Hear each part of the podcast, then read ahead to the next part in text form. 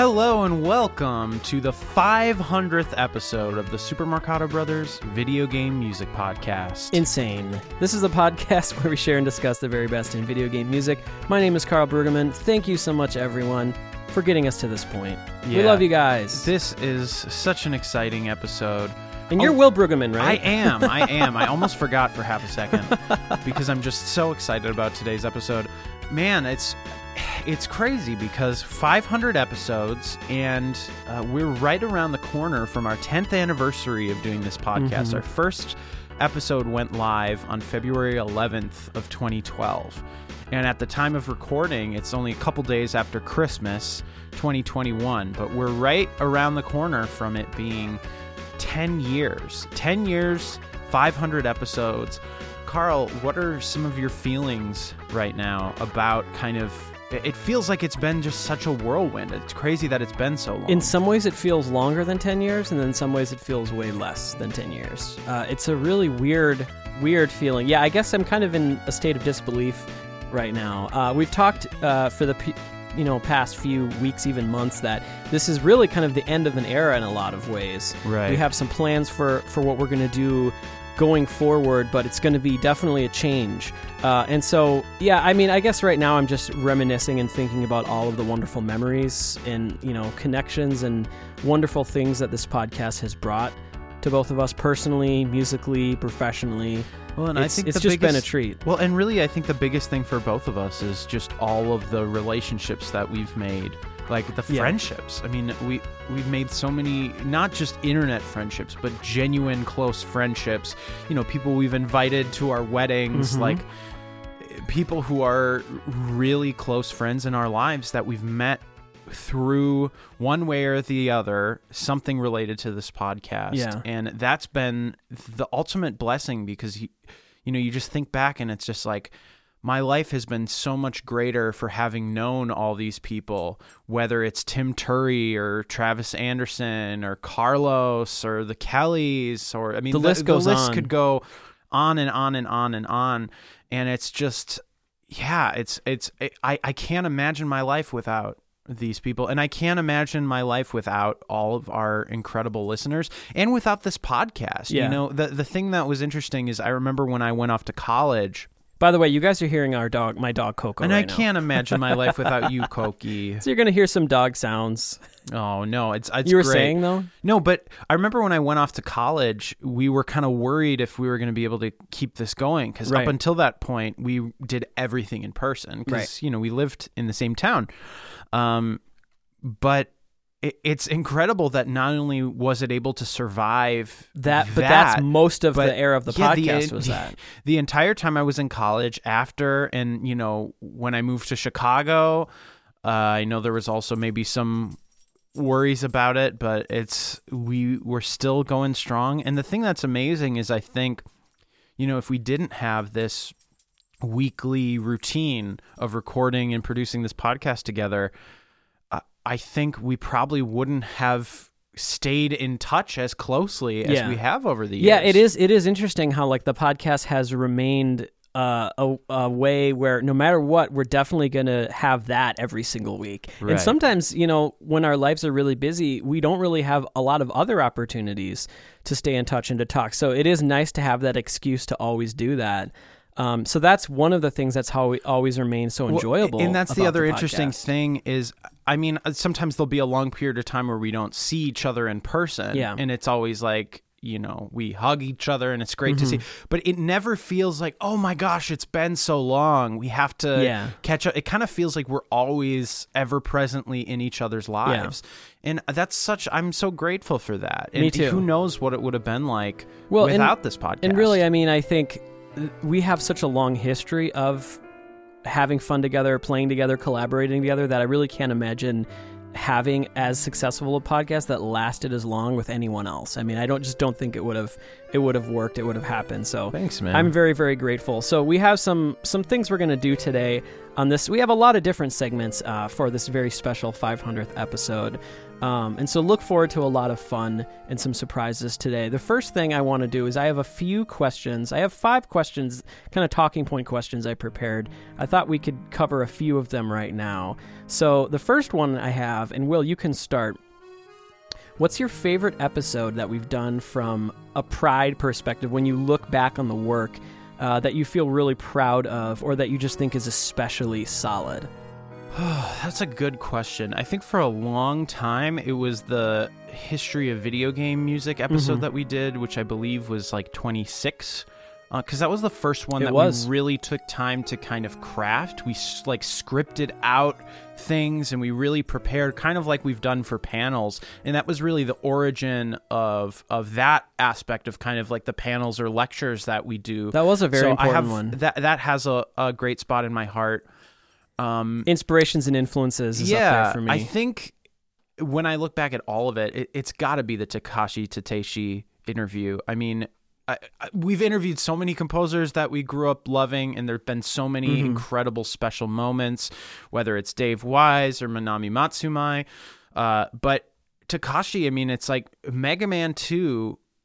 I, it's, I mean, it's in my top ten, and uh, it's one of the most iconic that video was game incredible. soundtracks of all well, time. Also, getting to just meet be him able to be in the same room with him. I mean, because I, I think one of my answers is our Tim Follin episode, oh, and I think yeah. that's because it was such a rare scoop that we got him for that.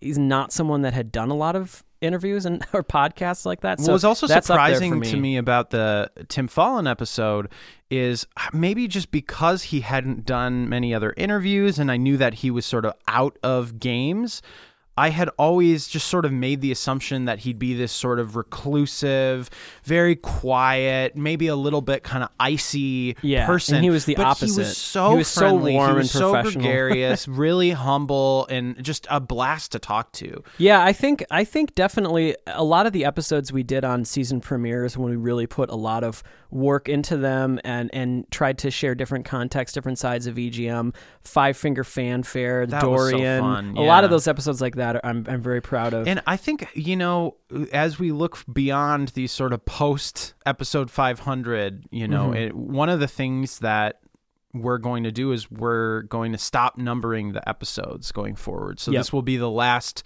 numbered episode. And one of the reasons we're doing that is we want to intentionally make it clear that we're going to be adopting sort of a non-uniform format. And I think what's exciting about that is I think that will the opportunity give us, for a lot of different types of episodes. Yeah, and I think the the style of episodes that we've done for season premieres, I think a lot of that sort of spirit of finding something creative or a different approach, uh, we're going to have more opportunities to do mm-hmm. that. And that's something that I'm really excited about, to to try things out. And it doesn't necessarily have to be, you know, recurring segments, but if we like it and it goes well, it it certainly can be.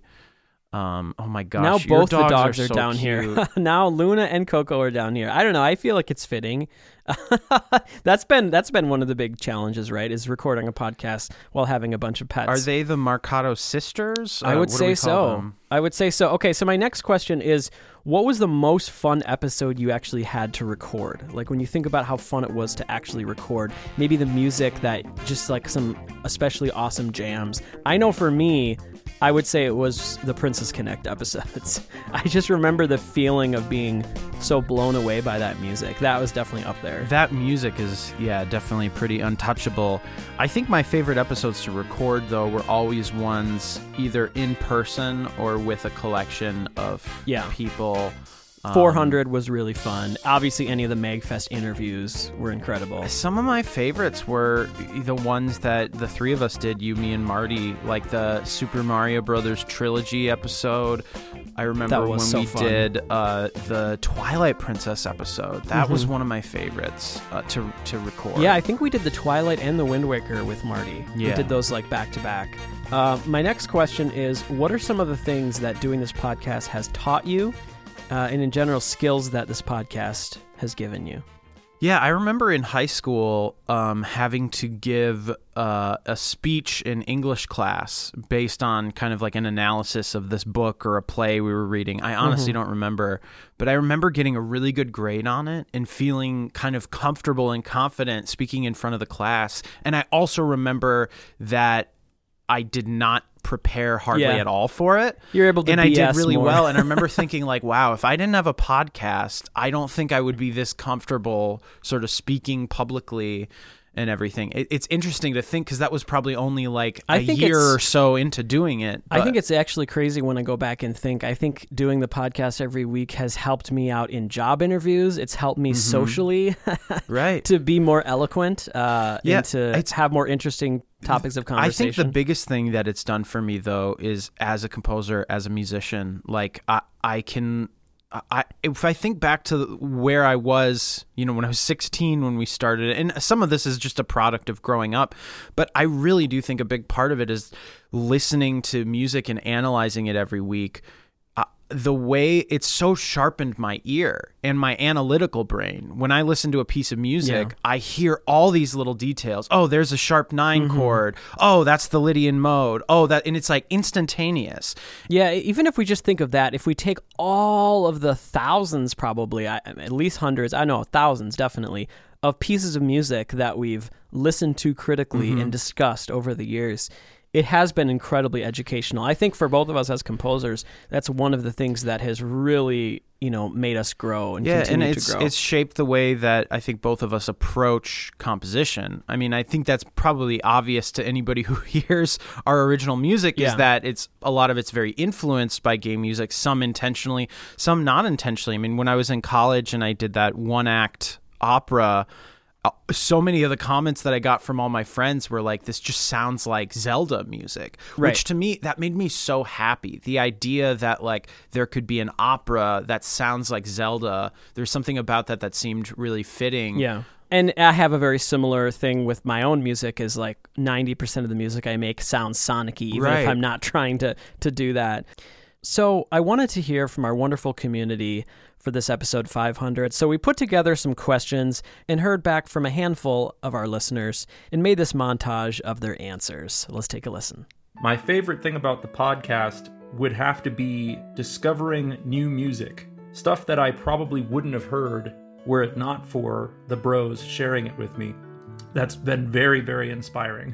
What's the favorite thing about the podcast? I have to say it's just the general combination of passion and knowledge that you and all of your guests bring to the table. Anybody you bring on engenders that passion and knowledge intersection. Their music and the podcast has been a huge help to me during those hard early years of parenting, and especially during the pandemic when we were stuck inside for like three months during the worst of it here in New York City. It was so amazing to have that music to keep us grounded. One is that they are actually bros. That is just so clear in the way they talk to each other. There's so much love and understanding and earnestness underpinning everything that they say to each other. If I could spend a day with the bros, what would I do? Please, please give me a crash course on arrangement.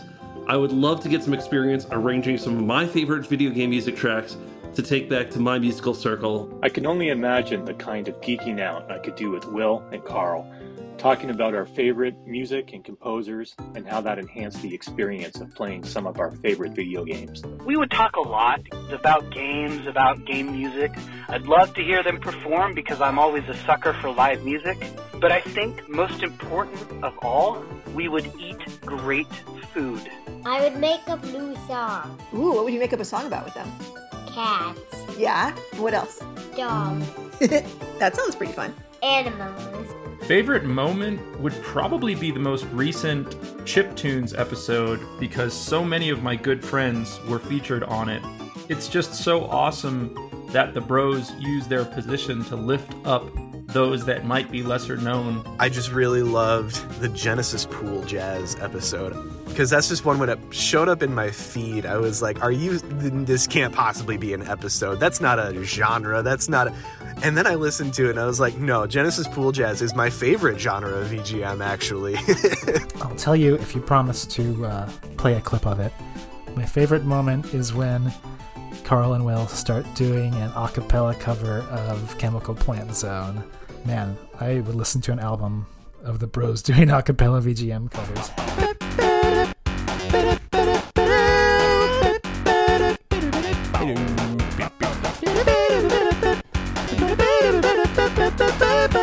My favorite episodes of the podcast tend to be the ones where they talk about the intersection of classical music and video games, because that's a particular interest of mine. What about Downforce? Yeah. Can you tell us about the Downforce game that we like to play? We like to build things and then drive cars through them. While listening to... Downfalls. What would I like to hear more of in the future? I really enjoy the Name That Tune segments from the season finale episodes. And some of my favorite whole episodes are the Favorites with Friends episodes. It's really fun hearing folks in your community bring music that maybe you wouldn't have picked on your own. The relationship between Carl and Will is part of what makes this podcast so great. And I think more of that would make the podcast even better. So, to that end, I'd like to hear more from the third brother, Marty, and Marty's Corner in the future. What I really love is when the bros take a deep dive into the inspirations and influences. What I would love to hear is more interviews. And I understand that's a challenge, what with availability and language and, and those sorts of obstacles. But I really enjoy what they bring to the table as interviewers, being musicians and being able to speak that, that sort of language. Thanks to Will and Carl. Thank you, guys. Thank you, Marcato Brothers. Hey, as long as you guys are, are pumping out episodes, I and many others will be here to listen. Thank you for what you've put out into the world. Absolutely heartwarming. Thank you so much, everyone, for sharing those kind words. Yeah, they just mean the world to us, so thank you so much. Y'all are the best. Uh, so the next thing that I wanted us to do on this episode is I wanted us to play three of the most beloved tracks that we've played on this podcast. Now, these aren't unequivocally the top three, but they represent, uh, you know, really special tracks that have stood the test of time for us. Yeah, I think um, there are other ones we could have played, but these feel right. They're all pieces that either didn't exist or we weren't exposed to before yes. doing the podcast, and they're all pieces that we've played many, many times. Some so of our we favorites. have multiple associations with this music. And yeah, I mean, you guys, if if you've been with us the entire time, you can probably predict yep, which yep. three pieces these are going to be. The first thing we're going to play is Magical Voice Shower. Let's take a listen.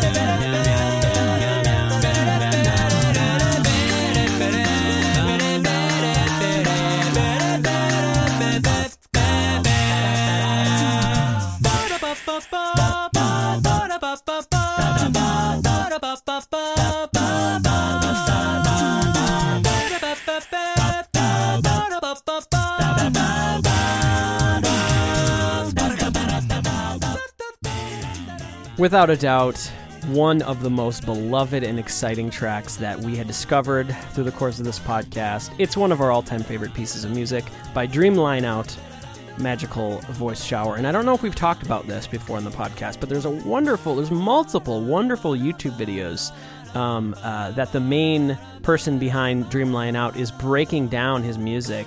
Uh, Magical Voice Shower being one of the tracks, showing kind of the stems, some of the original recordings. So if you really like this track, you should check that out on YouTube. And the interesting thing is, like, Dreamline Out and this particular composer, I should really know his name by heart. I feel bad, but one of the Uchis. Yeah, he, he um he's written many, many songs and a lot of kind of like J-pop songs that mm-hmm. are incredibly catchy. But there's something, you know, I mean, f- fittingly magical about this particular piece of music. It really, I think it's one of the strongest melodies I've ever heard. Mm-hmm. The other thing that's so impressive to me, it, it captures the spirit of a lot of video game music with its chord structure, the syncopation, the melodic rhythms. But the other thing is, like, game music is all about short loops and repetition. Mm-hmm. And this is an example of a piece of music that is much more rhapsodic. It doesn't loop pretty much the entire time. Right. There's an extended version that's twice the length where the, the first half is in, like, yeah. yeah, without drums. But really, it's just entirely through composed, except for that yeah da da da da da, right. da da da da da. That part comes back as sort of like this little refrain. But that opening sort of verse melody never returns. And all of the great sections, th- that's what's so amazing to me about this piece, that well, when you're listening to it, it doesn't feel like you're listening to this kind of, you know, rondo-esque through composed. Well, just... the thing about this track that's crazy is the composition is obviously amazing, but the charm of the performance and the a cappella production, where it's it's one person's voice doing percussion sounds, bass sounds, melodies, harmonies. There's such a charm and such a childlike wonder that the the sound of this piece has. And so, I think that mirrors a lot of what we like about chiptune music. You know, if you think about beatboxing, it's very similar to noise channel drums. It's like you're using right. another sound effect to imitate and replicate the sound of a real world instrument. Well, all right, let's hear some wagers, everyone listening. What do you think is the second track we're going to move to? It is from Rayman Origins. It is The Lum's Dream, composed by Christophe Harral. Here we go.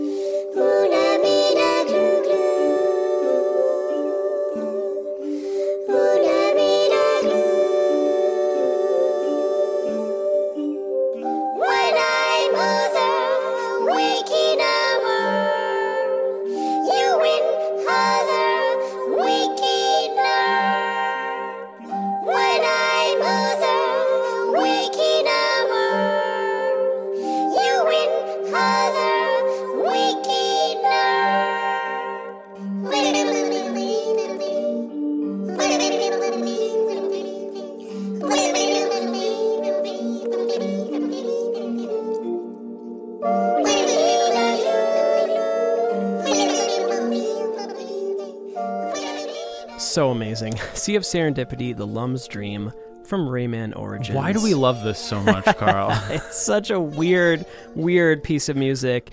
I think one of the things that was so just moving about it for us is that it was so surprising. Like, when we were playing this game, hearing this track, it was such a surprising choice. And it's very silly, and I do think there's a lot of people, I know that there's a lot of people that wouldn't really like this, but I don't know. It's really hard to explain why it moved us so much. I think a big part of it was how it surprised us. We weren't expecting um, to hear such a beautiful, complex, harmonic piece of music with those silly sounds.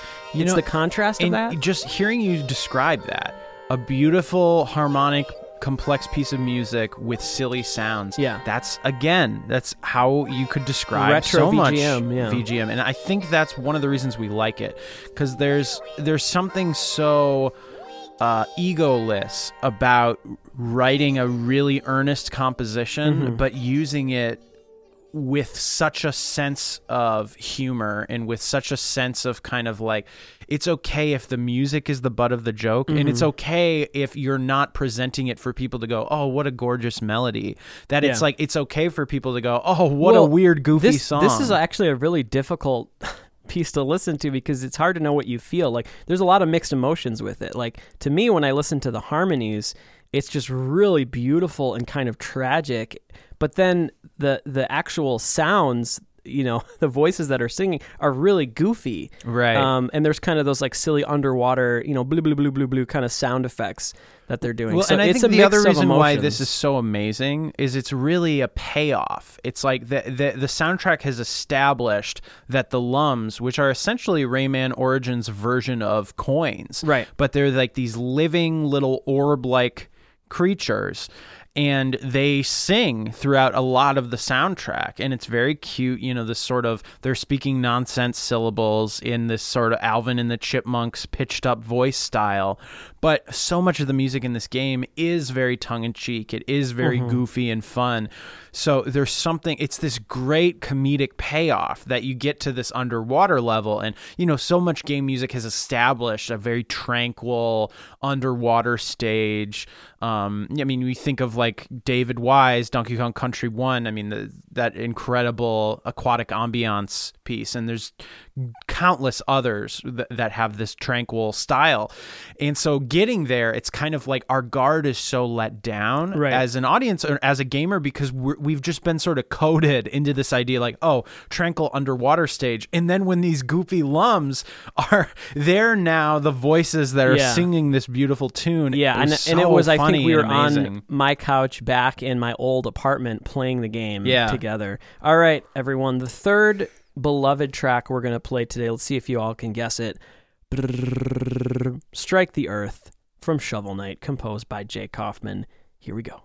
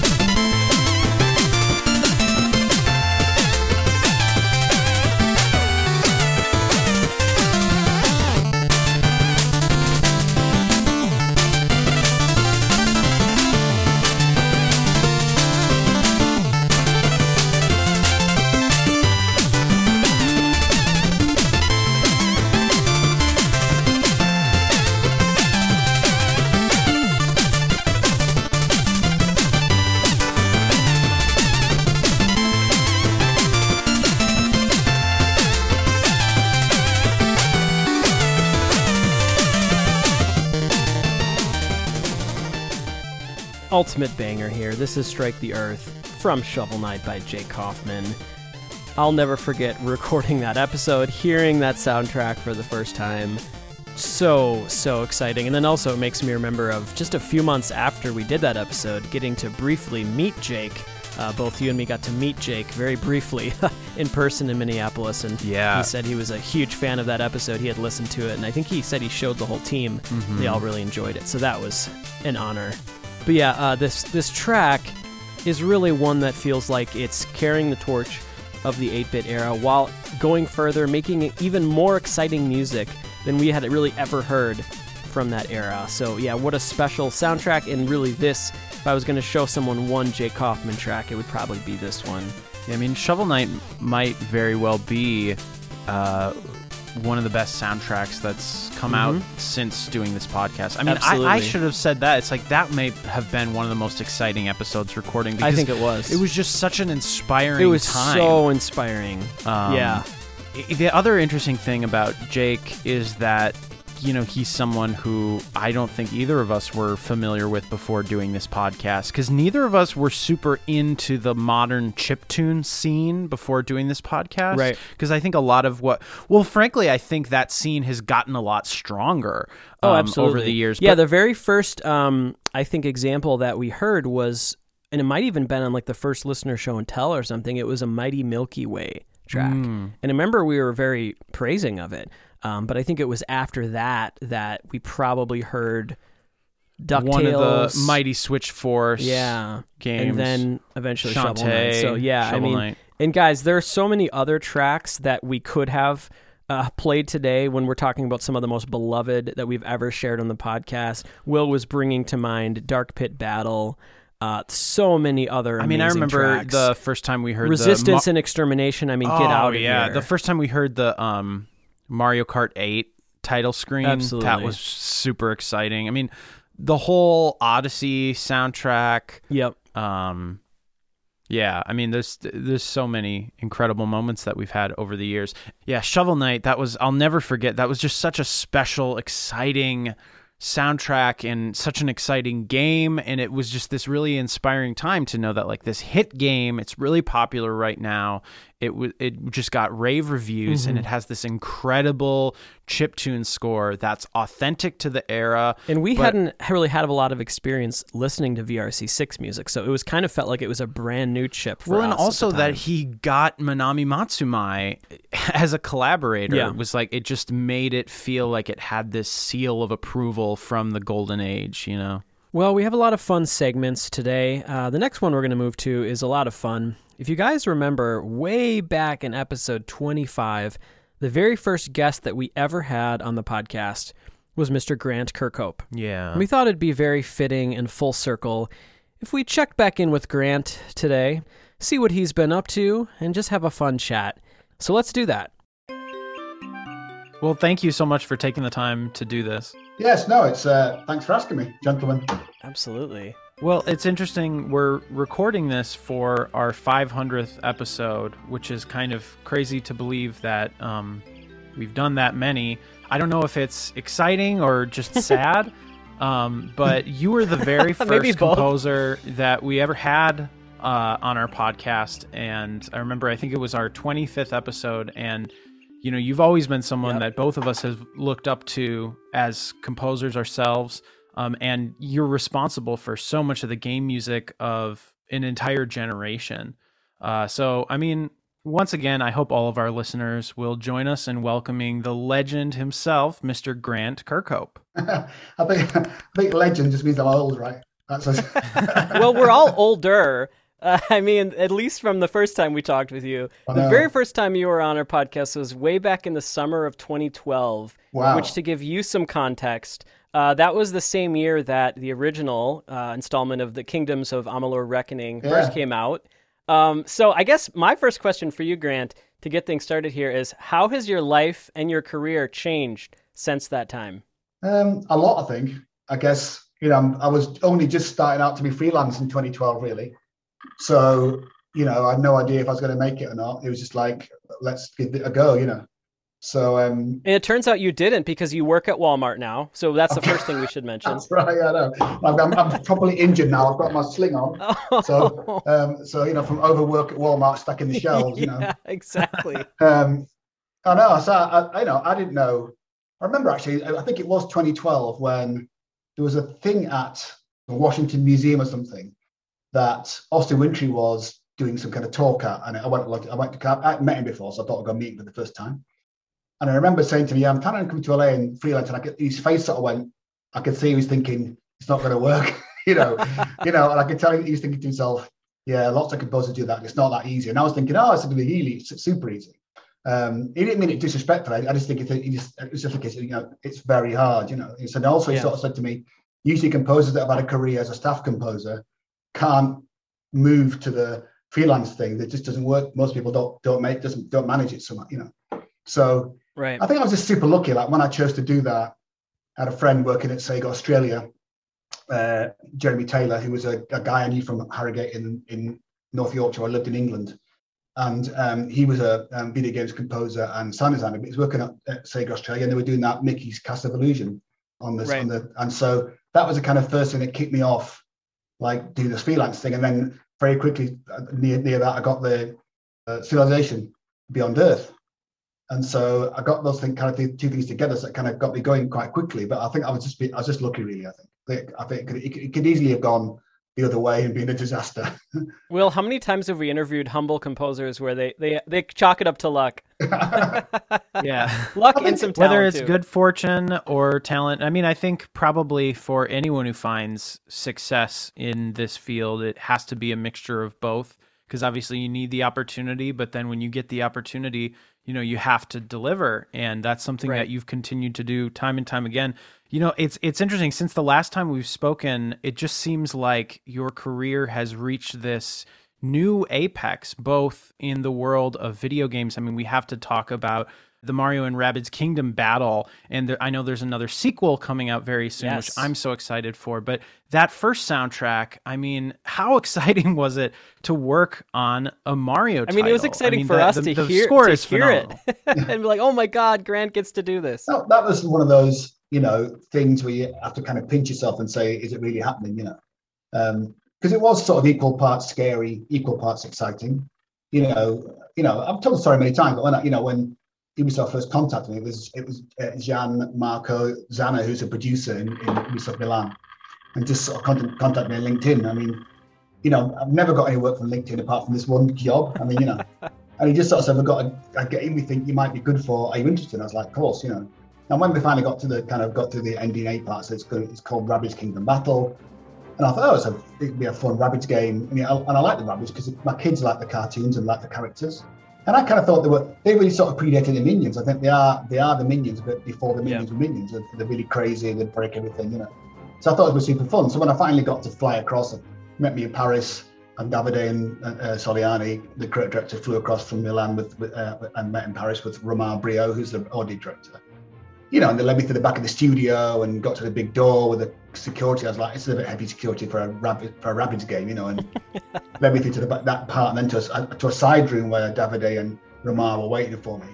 And, uh, you know, and Davide talked and I better show you the game, you know, because I had no idea what it was about. You know, I said, yeah, that'd be great. So when he turned the T V on, of course, Mario stood there. Oh, no. And I was like, oh, perhaps I've been playing, Ma- I, I, you know, I just thought they'd been playing Mario because they were bored waiting for me to get to the studio, you know. Um, and we started to move the Mario around. I was like, what's this? It's a, it's a Mario game. Did no one tell you that? I was like, oh, no. Butterflies, right? I know, I'm so I just about had a, butterflies. Yeah, I just about had a heart attack at that point. Um, and they, they, they both said that for the first hour, I sat there sort of pretty pale faced. We, we thought he didn't like the game. I was just so scared, thinking, how am I going to, how on earth am I going to write music for a Mario game when, when Koji Kondo is, you know, the Jedi Master? I'm just a mere Padawan compared to him, you know, like, how on earth am I going to do this without but, ruining it for everybody? But you didn't even try to like ape Koji's style at all. Like you were, that soundtrack is so confident and so one hundred percent Grant that, that that's one of the most beautiful things about it, I think. Yeah, I, I really felt like I, I, there was no point me trying to do the, what what Nintendo that Nintendo's poppy jazzy style, that they do that brilliantly, and I just can't write like that. I'm hopeless at jazz, and any kind of poppy jazz would be even worse.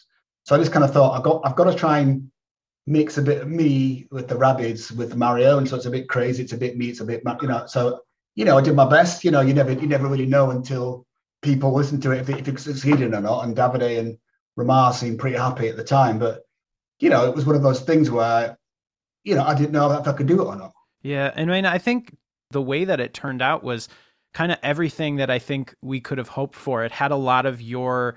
Um, sort of the staple of your style, which is that mixture of sort of the old, almost kind of like a vaudeville or music house sort of tradition, like the that kind of incessant energy, but with the the deviousness and your harmonic language. I mean, the chords you choose yeah. are so fantastic. It's like that sort of harmonic language you either only find in film music or uh I really that I can't think of anything other than games and film music that have the kinds of chord progressions that you tend to use. I really, I really try to do that. I think, like I, you know, I love movie soundtracks, you know, and so I really try to. Why can't a video game sound like that? Um, so I do try to. I don't think I pick like when I, when I think about my, my, my harmonic style, right? Like I do try to pick the odd chords. I, I, that's what I, that's what it feels like in my head.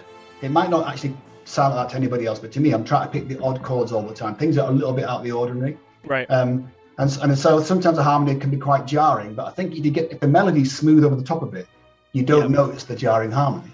So I feel I feel like in the banjo games, I think I kind of sussed that out back then, that you can have chords that are quite unrelated, um, but as long as the melody's smooth over the top, unless you're a composer like you guys, the average listener is just going just going to notice, you know, that it feels a bit weird, but they don't know why. You know, and it, but it's still it's still whistleable, you know, kind of thing, still hummable. Well, yeah, and I think that is one of the elements of your unmistakable sound And I'm glad that you're talking about that. I mean, you definitely, you admit you have an unmistakable sound like a lot of composers do. I'm actually curious, what types of projects do you find more enjoyable and satisfying?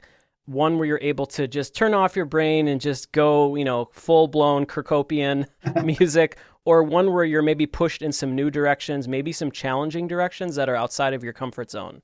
I, I do like getting pushed and challenged. I think it's easy for me to put on my, my slippers and just, you know, slip into Grant Kirkhope, you know, and I think that um, that's like, um, it's all right, but I feel like I, it's, it's, it, I can do that. And it's, it's, it feels like I shouldn't be doing that in some respects. Mm. Like I feel like I should, like I'm right, working on Mario Sparks of Hopes right now, you know, Davide Soliani is sort of saying it, it can't be like Mario Rabbids, it has to be a bit different to it. There's something different that we have to try and bring something new to the new game. So that's I think really right, cool to hear. Yeah, I think right across the board, I think with um, the graphics, the whole thing, it's almost like a revamp, really. Not a revamp, but it's sort of like a reimagining sort of thing. Yeah. Um, and so I am getting pushed more. Davide's getting definitely getting more picky about the music. Um, you know, I mean, Davide are great friends, and Romain as well, the, the, the audio director, Romain Brio. Um, and I mean, you know, I feel between the three of us, we've kind of come up with this. Whether it sounds new to you guys, I don't know, but I really feel like I've done stuff in the music so far that I haven't done before. That's exciting. Davide is very keen to get me to do, I guess, more filmic in some respects, mm-hmm. but not the kind of more on the John Williams side, right? Rather than say the Hans Zimmer side, sure, and which is also really good. Um, it just, but I think Davide falls on that side more, so more complex, you know. So you can't just have the melody going on a set of chords. You have to have the melody going with a counter woodwinds going on and something else going on in the strings. And like it's, so it's, everything's playing differently and actually, you know, that kind of that kind of complex orchestration that John Williams does. I'm not saying that I can do it anywhere near as good as John Williams, but I try my best, you know. But I mean, definitely, I feel like it's the stuff I've written so far is definitely in that vein of trying to make it a bit different to the to the last, because it would be really easy just to me to, be, to do Kingdom Battle again. It would be, it'd be mm-hmm. easy to do that. And but you know, Davide, there's what's the point of doing that? There's no point doing that. So it's still it's still going to have, you know, touch points. You're going to hear stuff like that. It's still going to be me, but I feel like I've done a bit more. You know, I'm still trying to get better as a composer. You know, I still feel like I've got a lot to learn. So I'm trying to push myself to be better every time. I mean, I don't always get there, but you know, I'm trying. And also, like getting asked to do something like Minecraft Dungeons was very different for me. Mm-hmm. Um, And I was quite flattered that those guys asked me to do that because I'm not really known for that kind of music, uh, you know. So, but they were just, I know, I think you're going to be great. So, you know, I worked worked well with Peter Hunt, who was the kind of audio director there at Mojang, and Samuel Aberg, who's the the, uh, the I think he's the audio director. I think Peter Hunt's a composer. Yeah, he's, so you know, and they and they guided me quite a bit, you know, to try and get it to sound how they wanted to sound. But it was nice to get asked to do that kind of music, you know. Well, you know, since we've spoken, uh, in addition to some of these incredible game projects that you've mentioned, you've also uh, done a high volume of film work, both, you know, short films and uh, some upcoming features that One I'm really soon. excited to talk to you about. Um, I know that's something when we first spoke, you know, I remember you talking about wanting to get more into movies, and that was right around that time when you had moved to Los Angeles. Uh, I, I'm just curious, can you share a little bit of your experience the last few years, um, sort of highs and lows, and what aspects from composing for games were you able to translate into that scoring to picture medium? Well, you know, we all we all do cinematic sequences, right, in video games, right? So that's that's the same. That's composing to picture, isn't it? It's linear. It's the same as that. So, you know, mm-hmm. a lot of games composers spend hours, you know, doing cutscenes in games. Um, you know, so I guess that's a skill, but I guess you've got to learn to get around the dialogue part, right? So, you know, there's not a lot of point in writing off something exciting when people are talking, because you're never going to hear it. So you just learn that when they're, when they're talking, don't do that, right? You know, keep it quiet. And then when in between the dialogue, you can do something else. So I've done um, one called Shadows, which is coming out early next year. I've done one called The Handler, which is already out on all the streaming services, which is kind of an action-y, eighties, nineties sort of, you know, thing, um, so it's quite fun doing that. But also that the King's Daughter, which is the one I did about four years ago with Piers Brosnan and William Hurt and Scol- Scolodario, um, the, so it's actually coming out in January, would you believe it, in theaters. So that's actually going to be in theaters. Amazing. So that's quite exciting. I did oh, it with great. two other composers, uh, John Kodo and John Metcalfe. We all did a bit each, uh, and so you know that's that's pretty exciting. And I, I kind of got it got divided between the three of us. I got some of the big sequences. I think, you know, some of the kind of big bit at the start, big bit at the end, you know, some bits in the middle. So um, that's going to be cool to have, actually have a movie in theatres. It's going to be, for me, it's going to be a first, you know. Are you going to go with your family to see it? Oh, yeah, for definite. I mean, it's going to be a thousand theatres. I don't know if that's big or small. I have no idea. So um, if it'll be in L A, I'll go and see it. I imagine it'll be in L A. I would think they'd do it here somewhere. Awesome. The other thing that I love about you working on film and contemporary games is that there are a lot of people now working in games who don't really have any relationship or connection to, you know, the eighties, nineties, early two thousands era of scoring for games where the technology was such a limitation and very clearly right. influenced the composition, and that melodic style was the status quo. Now that's that's not as clearly the case. But what I love is someone like you who has an experience in and a reverence for not only the era that you worked in, you know, on the Nintendo sixty-four, but composers like Koji Kondo and many others before who kind of established those traditions. Is you can reconcile that tradition with the more contemporary or the more like Western filmic approach. I really do try to do that, right? I really feel like I need, I really try to take on the complex orchestration that that, that, that, that comes from that kind of era, but drag it up to the time we're in now, right? I still feel like it's relevant. I still feel like it's doable. Like you say, it's not easy, right? I think some people don't, can't, they can write, they can get the orchestra to sound like a big electric guitar, you know, it's like it's a big tune and a, a set of chords, but nothing else much is going on. I like to I like to try and make music where there's something going on in, in the other sections while that's going on. So, you know, you get to have a bit of interest in it when it goes da da da da da da, and you got the long note in the tune, whatever it is. You got something else going mm-hmm. going on in the woodwinds or whatever, or the strings when you got the long note, and then when that long note stops, when you get to the next part of the melody. That stuff, that lot backs off, and you hear the tune. You know, I like to interchange, and I like to try and do that kind of thing. And that and that really stems from. I remember when, you know, we talked about this before when I was doing Kingdoms of Amalur. Mm-hmm. Like I hadn't done anything that big prior to that point, and I really thought it was time for me to look to try and do something that I couldn't do before. And so I really tried super hard on those big boss pieces to try and do what John Williams does, you know, to, or to try and have an attempt at it. I should say. Are Are you friends with Joe Kramer? Yes, I am. Yes, I like. Yeah, Joe's, we're good friends. Yeah. I know that's something he talks about a lot, that he gets frustrated with contemporary film music, is that even if there's a strong melody, which I mean is rare enough as it is, that often that counterpoint is the piece that's missing. Right. That people know how to write block chords, or they know how to write a repeated ostinato that never changes. Right. That's essentially the equivalent of like the old Casio hold down a key. Uh, but when you look at, you know, John Williams writing, or Jerry Goldsmith, or Elmer Bernstein, or anybody, any of the old greats, you know, there's so much intricacy. And like you said, that, you know, when the the melody reaches this point of repose, then the other instruments can sort of take over. And man, aren't we picky? It's not enough to have a tune. You have to have your cake and eat it too, apparently. Yeah, no, I mean, me and Joe, we, we have, we, up, up until COVID, we'd have these kind of monthly dinner lunches with meat and Calabasas, and we'd just sit and put the world to rights, you know, while eating lunch, you know. And we, I, don't, we, I think me and Joe are really on the same wavelength. I like Joe a lot. He's a really nice guy. We're, we're getting really well. Um, and he's a good, he's a big gamer too. I think we do both feel exactly the same way about that. And, you know, there's that thing on in the, this, the, in the internet on the YouTube which compares the Harry Potter scores as they go along. And of course, the first three are John Williams, right? But as slowly as it goes along, they become less intricate as they get towards the end. So it's all that kind of elaborateness that happens in Diagon Alley and all that, all that, all the fantastic, you know, luscious harmony that John Williams does. It just dies out as it switches composer until it finally gets mm-hmm. to nothing at all, you know. Uh, and it's it's such a sad thing, because I think that, you know, it, that, that music that John Williams wrote gave Harry Potter its absolute signature. Like it gave it that kookiness, that that witchiness, you know, like that magical stuff. It's all in there. It just dies out uh, when he left the franchise, you know. Um, so I really feel like people think, well, it's old-fashioned. It's not. It's entirely possible to bring those techniques up to date and still make it sound fresh. It's completely possible. It's just hard. It's very hard. That's what people don't want to do it, I guess. It would be fascinating, Grant, if if you had an opportunity to work for a big movie and you ended up just not liking the experience. I know, I've often wondered that. If you get a, a super, you know, a director who doesn't like that, you know. Mm-hmm. But my thing was, I needed to meet a young director who knew, knew a bit about my history, who would give me a shot, right?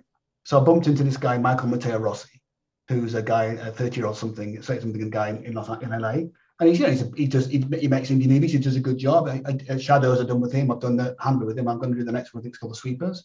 So awesome. He's that guy, you know, who's is up and coming. He gets movies made, which just getting a movie made is hard. Never mind if it's any good right. or not, you know. So I really feel like me and Mike get on great. I, he's a good guy. I, mean, I think we hit it off really well. So I'm hoping that, you know, he could be my Steven Spielberg. I don't, you know, I don't know, but, but you know what I mean. I feel like because I feel like kind of cold pitching for movies is super hard. Because getting through that noise, I think it's just practically impossible. I mean, you know, it's like it seems to be so ridiculously hard. I really feel the only way you're going to get a massive movie is if you happen to know the director or, or you know the producer. Like if that it is that, it, I think pitching for it is a waste of time. Even though I do it, I think you just you're never going to get through that noise. I think you have to know you bump into the director in Starbucks or a chance meeting. That's about it, and that is like one in a million, right? Right. And it's not like a, I, I think I just feel like I want to do from mobile phones to movies, right? I like to do everything. I like to. I, I like all of that stuff. So, so I'm just trying to add another string to the bow, that, so I can do mobile phones and get video games, and I, I don't care about anything else, and movies or whatever. And put out remix albums of your old scores. You know, of course, no. anything goes. Apparently no, now. No, that, I tell, that, that that was like pulling teeth. That was doing that. It took me ages to do that. Like I absolutely hate remixing my own stuff. That's why I haven't done it before. I just I just don't find it very enjoyable. I like it when I finish it, and I like the, the, the thing, but when I'm doing it, it's like, oh, God. You should next time collaborate with someone to do the grunt work part of it, and you just do the fun parts of it. You just lay down some guitar, you know? Well, I'm thinking this, I think I am, I, even though I said I'd never do it again, I think I might do it again. So I'm thinking about doing, um, I might do a lot of greatest hits, rather than pick one game. Pick, choose lots idea. of games, lots of my lots of my games, and try and re- maybe do that. So that'd be a bit more fun to do it, and work, yeah. pick ten tunes that I like from all the games that I've worked on, and see if I can redo them again. You know, but it, I mean, it was well received. Everyone liked it, so I was happy about that. Um, it was just, it was bloody hard work. That was. It took me forever. I totally understand that. So, Grant, at time of recording, we're at the new year. Uh, we're about to face twenty twenty-two. What are some of your hopes? And what, what you're looking forward to most uh, in wishes for twenty twenty-two before we let you go here? So I want to get Sparks of Hope out there and done. Um, that's the, my, I, you know, in honesty, I've not done that much work on it yet. It's going to be a, all the, all of it's going to be in the back end next year. So I feel like I've got a lot of work to do on that coming up. Um, you know, so that's going to be a big thing. King's Daughter's coming out in January. I'd like to get some more film work. I think that's what I'd like to try and do. I'll get some more games work. I mean, I'll get some more work in, in, no matter what it is, really. I've got to keep the wood from the door, you know. Um, so, yeah, I just hope it's another good year. Maybe working a franchise I haven't worked on before. Hmm. Uh, whatever that could be, I don't know. But that would be nice to do one of those, something else that's different, you know, that I've not done before. But, you know, I've got to say, you know, after working at Rare all those years, um, it was a really special time for me, that was. I was lucky to be there in that kind of golden time of Rare.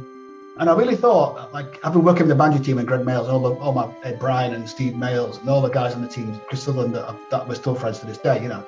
I really thought I'd never get that again. I think I thought, you know, no matter what I do, I'm never going to find that again with anybody. Um, but I've got to say, working with Davide Soliani, Romain Brio, and the guys at Milan, you know, and Ubisoft and Paris, it's been really special. Like, they really are hugely passionate about making games. Right. You know, they just, you know, they're like me, they were so honoured to be, to get given Mario to play with, that everybody just put their heart and soul into that game, and I think it really reflected in the game. I mean, that is the biggest game I've ever worked on sales wise in my life. That it's it's outsold GoldenEye now, so so that is my biggest game I've ever worked on. Who'd have thought it twenty years later, whatever it is? You know, I thought I'd been, I thought I'd been going down by now by, by a long way. You know, so so I've been quite lucky. So yeah, I guess that's my twenty twenty-two. That's perfect, and in some ways, Sparks of Hope. Let's hope that's. Let's hope that's the theme of twenty twenty-two forever. Yeah, let's hope it. Well, and I think that's the perfect sentiment to end here, um, our conversation, because you are someone who does spark that sort of passion in uh, people. I mean, it, people love your music. It makes them happy, Grant. uh, and I, I'm just, yeah, I'm so glad there are more games in that series. I'm so glad that you're the composer. It. I, I, it's one of those things where when you can get frustrated about all the the unfairness in the world and all the things going on, it's like great to know, ah, Grant Kirkhope's working on a Mario game. There's still hope. There is still a spark of hope. No, no, so that's, you know, honestly, hand on heart, I still find it bewildering that people still want to know what I'm up to, that people have still got an interest in what I do. I really, you know, I've been doing it a long time now, twenty-seven years, whatever it is, and you know, it's it's not lost on me that there's a gazillion brilliant composers out there, much better than I am. You know, so it's amazing that people still care what I do. I think that's just, you know, I, it's I, it's massively humbling, massively heartwarming. It's just brilliant.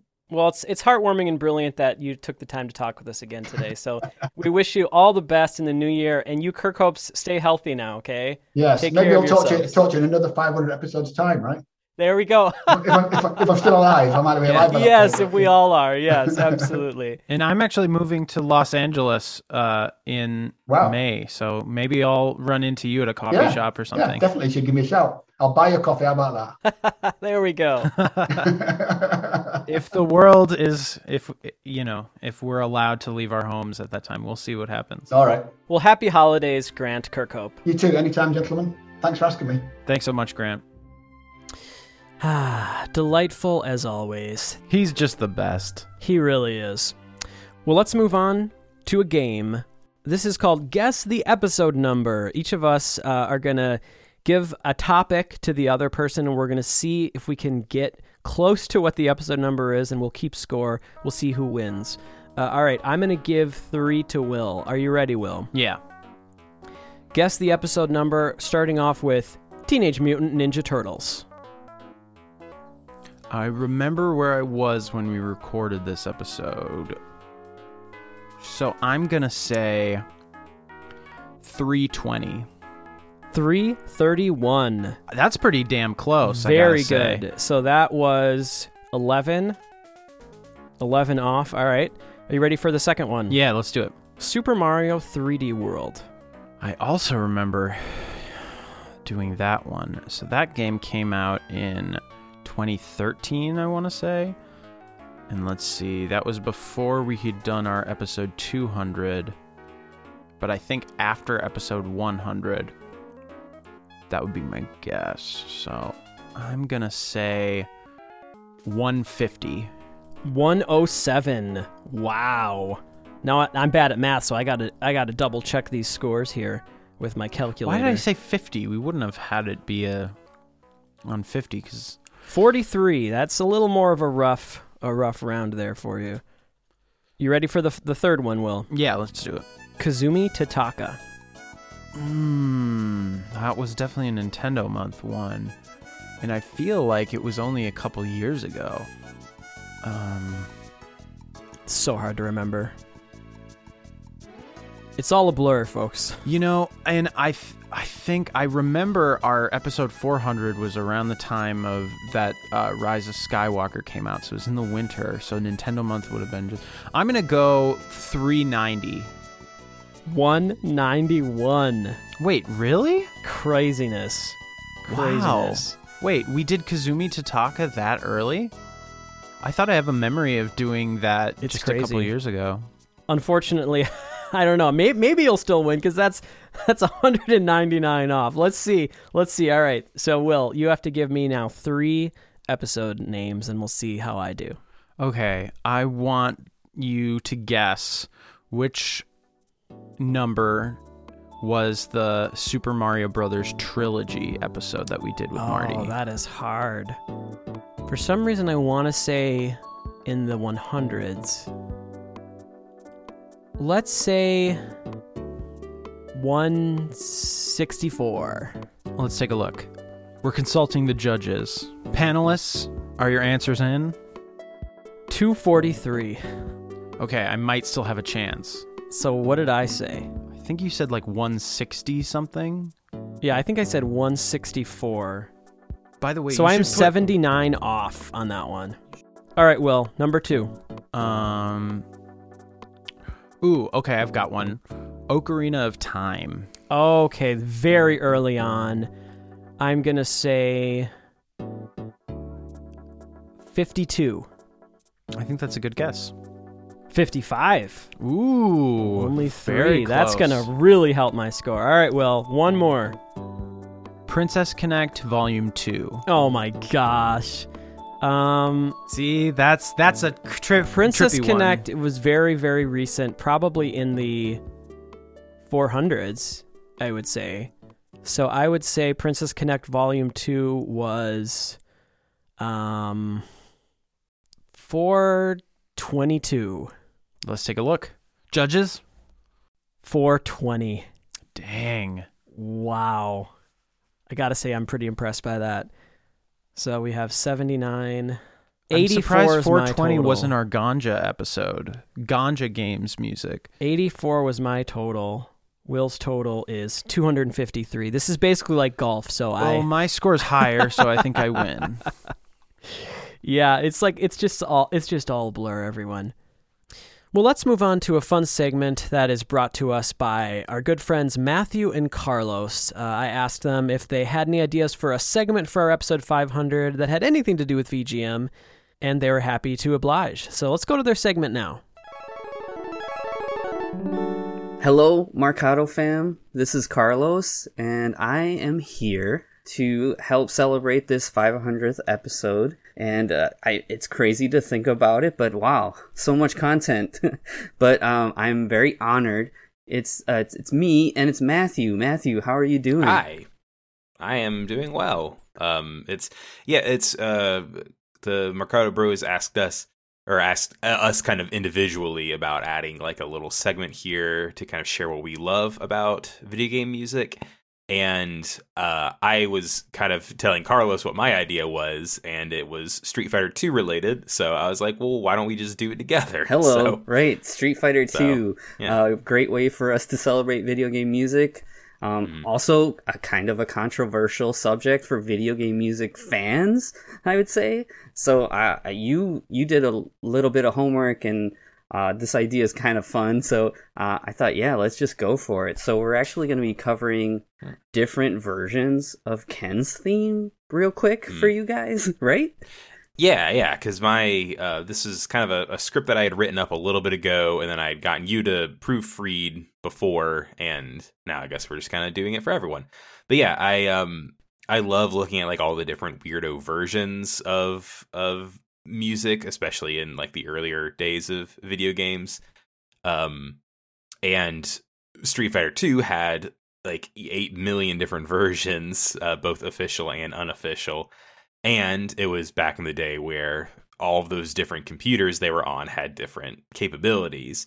So we wanted to look at some of the official different ones from the originals, and then like the the the Super Street Fighter two with, you know, has the upgraded abilities, and then look at some of the weirdo kind of, uh, you know, unofficial ones. Fun stuff. So, let's dig in. Well, first is the C P S one version. Um, and, and for each of these, we'll just play like a little bit because we don't have to be all day, because this is kind of just doing a Marcato Brothers episode in the middle of an Mar- Marcato Brothers episode. But yeah, perfect. But yeah, but the first one is from the C P S one, which is like the original computer that the first Street Fighter two uh, version was on. So this is Kin Stage from that.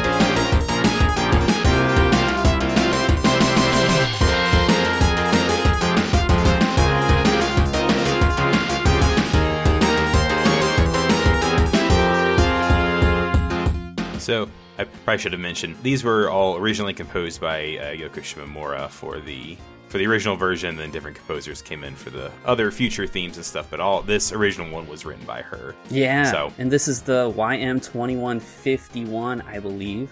This Capcom plays this so, one. That sounds right. Yeah, no, I, I, I'm willing to bet my life on that. All right. But you gotta love it, man. You gotta love that mm-hmm. F M synthesis, and this is like yeah. the foundation of that. Yeah, I love the way that the bass sounds on that card, like that, or that chip, like that, that meow, meow, meow, meow, meow, meow, meow, kind of, kind of stuff. That's good. The lead, the lead synth of it too sounds really. It's got like a sweetness to it almost that I really mm-hmm. enjoy. So the next one is the the kind of upgraded version, Super Street Fighter two Turbo, or Super Street Fighter two, and then the the one that everyone knows now is Super Street Fighter two Turbo. Yeah, my favorite. Um, but uh, but that was on the C P S two, which is like the, the another a new board, like a new computer essentially that it was on. Yeah. Um, and it came with better uh, sounds and better, you know, samples and things like that, and. Uh, when did when was the that introduced? It was like ninety-three, ninety-four. I'm thinking ninety-three, yeah. Okay. So, but this is Ken's theme from that.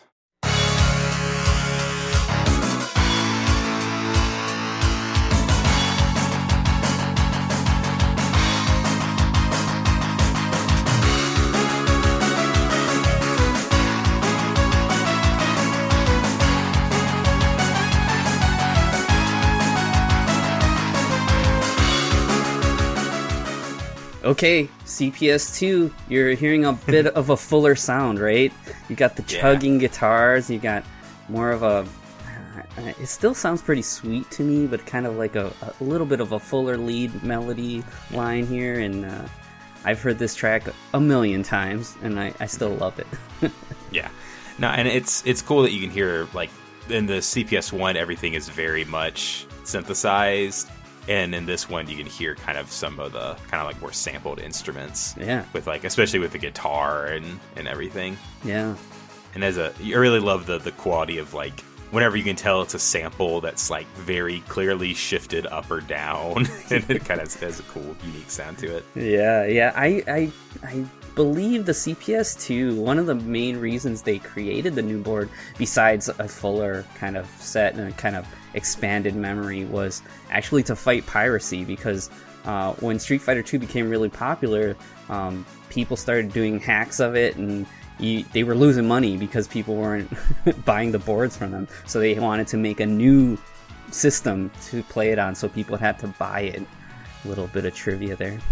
Another uh, really interesting version of it that I want to get to before we get to the weirdo ones is for the uh usually you see it credited as the three D O, but there is basically just like a Redbook Audio C D version of the for first Street, Super Street Fighter two, and anything that used like a C D would use these versions of the tracks. So we're gonna take a listen to that one.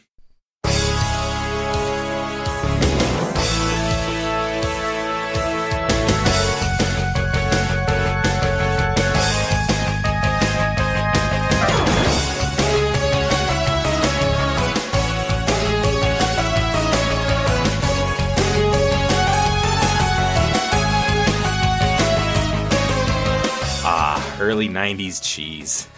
Yeah, I live in this, it's, man. It is, it is like, it, it, I feel like every, especially in, especially in Japan and and uh and and in China, we see that in a few of our the Hong Kong movies we talk about on Heroes mm-hmm. Three.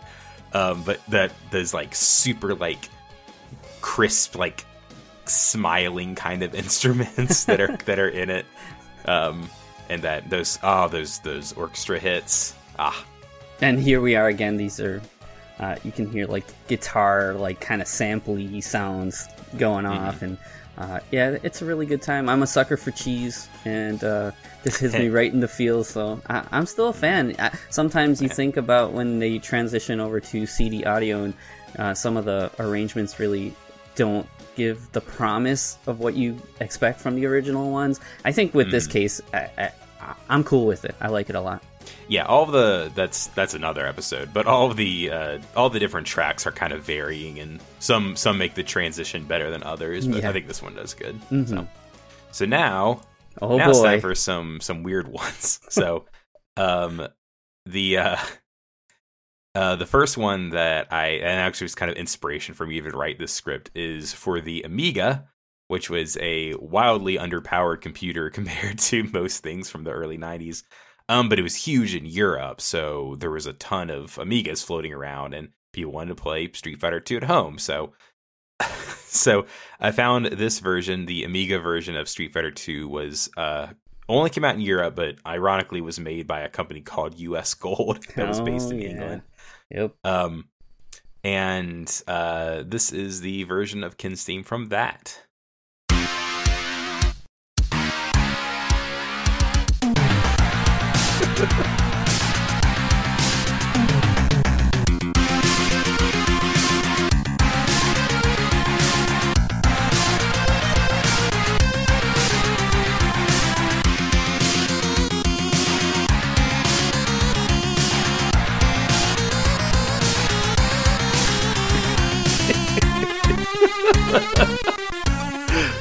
Yeah, that that you know, it's trying its best. I think we stuck a little bit of a bad music episode in the middle of our little segment, Matthew. Look, you know, I'm I'm sure they were they were worth what they had. So, well, what I can say is that I, I don't think I ever want to play Street Fighter two with less than six buttons, and yeah. um, I think this music is playing with less than six buttons right now. Yeah, yeah, definitely. Speaking of less than six buttons, uh, the next weirder version. Um, that's actually a kind of great version, um, is from the Game Boy, um, and we, we tried to find any information about who actually made this port, and it was very hard to find. Yeah. Uh, but this is Kin's theme for the Game Boy.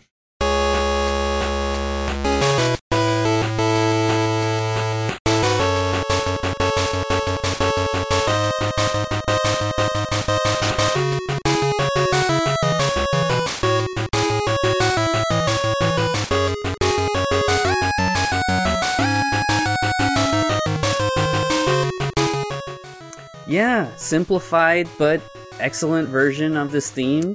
You get yeah, everything. Yeah, this version kind of rules. Yeah, I, I'm super into it. And uh, I do remember seeing screenshots, and this game, I mean, it was widely released, but uh, yeah, I still don't imagine it was too fun. I did play, like, Mortal Kombat when I was a kid on the Game Boy, and that was a terrifying experience, but the music really delivers, so I, I, I like this. This is cool. Yeah, it's it's neat how it shows just how strong those themes are, that whenever you're it's stripped down, yeah, that it still sounds that good. Hats off to whoever arranged this for the Game Boy.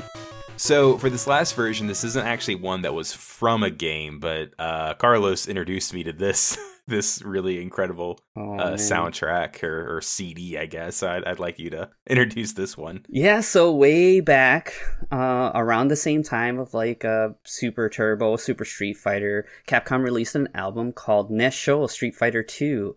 And this is an album full of vocal versions of Street Fighter two tracks, and it's uh incredibly varying in quality, but I do enjoy Ken's theme, and one of the kind of fun tidbits for me is that it's sung by uh Hironobu Kageyama, who is actually the the same man that sings so many anime songs, but um mm-hmm. more notably he sings a theme song from Dragon Ball, and um yeah, yeah I, it's it's really great, and uh, I have a great great time with it.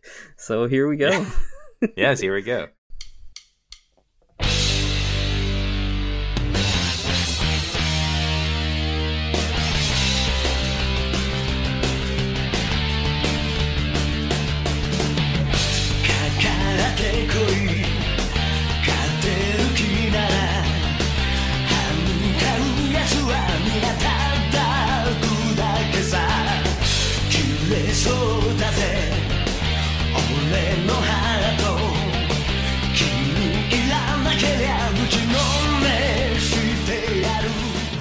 Yeah, this is the this is the vocal version, and the, the actual name of it on the on the album is uh, Crimson Fist Burning Blood. Yeah, Kurenai no Ken is the name of the yeah. song, which is kind of a fun play on Ken's yeah, play name. on Ken. yeah. yeah. So some of the cheesy stuff that I really like. Oh, yeah. I kind of like this this kind of cheese more than the more than the, the C D, the the three D O one. Definitely agree. And I can I can feel like, you know, those people were actually like in a studio making this, you know. Yeah, yeah, so. totally, totally. Yeah, oh, so good. Here we are, a little bit of a celebration of Street Fighter two, a little bit of celebration of video game music, and yeah. this is why we're here, guys. Uh, five hundred mm-hmm. episodes of the Marcato yeah. Bros, and even even the Marcato Bros have addressed this. Carl has his own Street Fighter two Ultimate Edition that he used different sound chips and made his own definitive version of the soundtrack. So um, we're also celebrating these guys in a way. So mm-hmm. really, honestly, like thank you for doing this for so long, and thanks for building a community where people like me and Matthew, I mean, we all love the same things, and we found each other through this passion, and here we are making fun content like this. Yeah. It's so yeah. fun. I'm, yeah, I'm honestly, on five hundred. Yeah, I'm honestly kind of nerding out because I was a big fan of Matthew's, and I'm getting to do this with Matthew right now. So Matthew, this is like very oh, fun yeah. for me too. Thank you. No, for it's this. funny. I always, I always joke that Carlos was my one fan, so it's nice that I'm your fan. I still am now. your yeah. fan. yeah, well, thanks. Yeah, can congrats on five hundred episodes. That's that's wild. So here's the here's the five hundred more, I guess. Yeah, cheers to five hundred more. Take a little break, figure out what's going on, and we'll be excited to see what's next. So fun. Thank you very much, guys. Yeah, thanks, Matthew and Carlos. That was awesome. All right, let's move on to two more podcast-related questions. Uh, after that, uh, we're going to do a fun full circle moment for everyone. All right. What has been the biggest challenge of doing this podcast for ten years? That's a good question.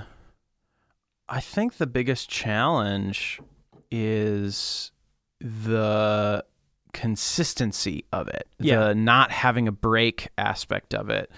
And I think scheduling, you know, as our lives yep. get increasingly complex, having to find different times. Like there was a period of time when I was in college where we were recording super early in the mornings because mm-hmm. that was the only time yep. that both of us could make it work. Yeah, it, it the podcast feels different if you record it on a Wednesday at nine thirty a.m. versus a se- you know a Friday at seven p.m. Right. I mean, there's just such a different energy to it all. Um, yeah, it's scheduling.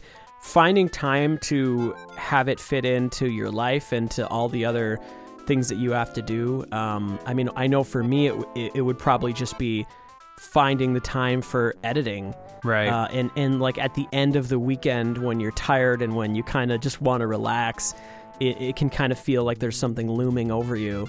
I also um, think technical issues like dealing with, um, you know, web designers yeah. and dealing with problems with the um you know archive dot org where we host right. all of the files, and th- there's always some, I mean, anything that is tech involved, you're going to have countless I would say, issues. Yeah, like over, uh, from a broad point of view, the longer we had done the show and the more consistent we were, we developed this expectation that we're not going to miss a week, and that was a lot of pressure because mm-hmm. I mean there would be times when I think a lot of other people would have just said, oh, it's okay, we'll just, hey everyone, this episode will be out next week, you know, and that would be fine. Or we'll release it on But for Tuesday. Some silly reason, we just held ourselves to this this different standard. And so I think that but pressure I, was at hard. But at the same time, I think if I were giving advice to someone starting a podcast, I think the advice that I would give is do something that you can consistently yeah. release. Because I think the reason we've been able to build Uh, a, a listenership is because that of that consistency. consistency. I totally agree. Um, where it's like I- if you have a really ambitious goal to do something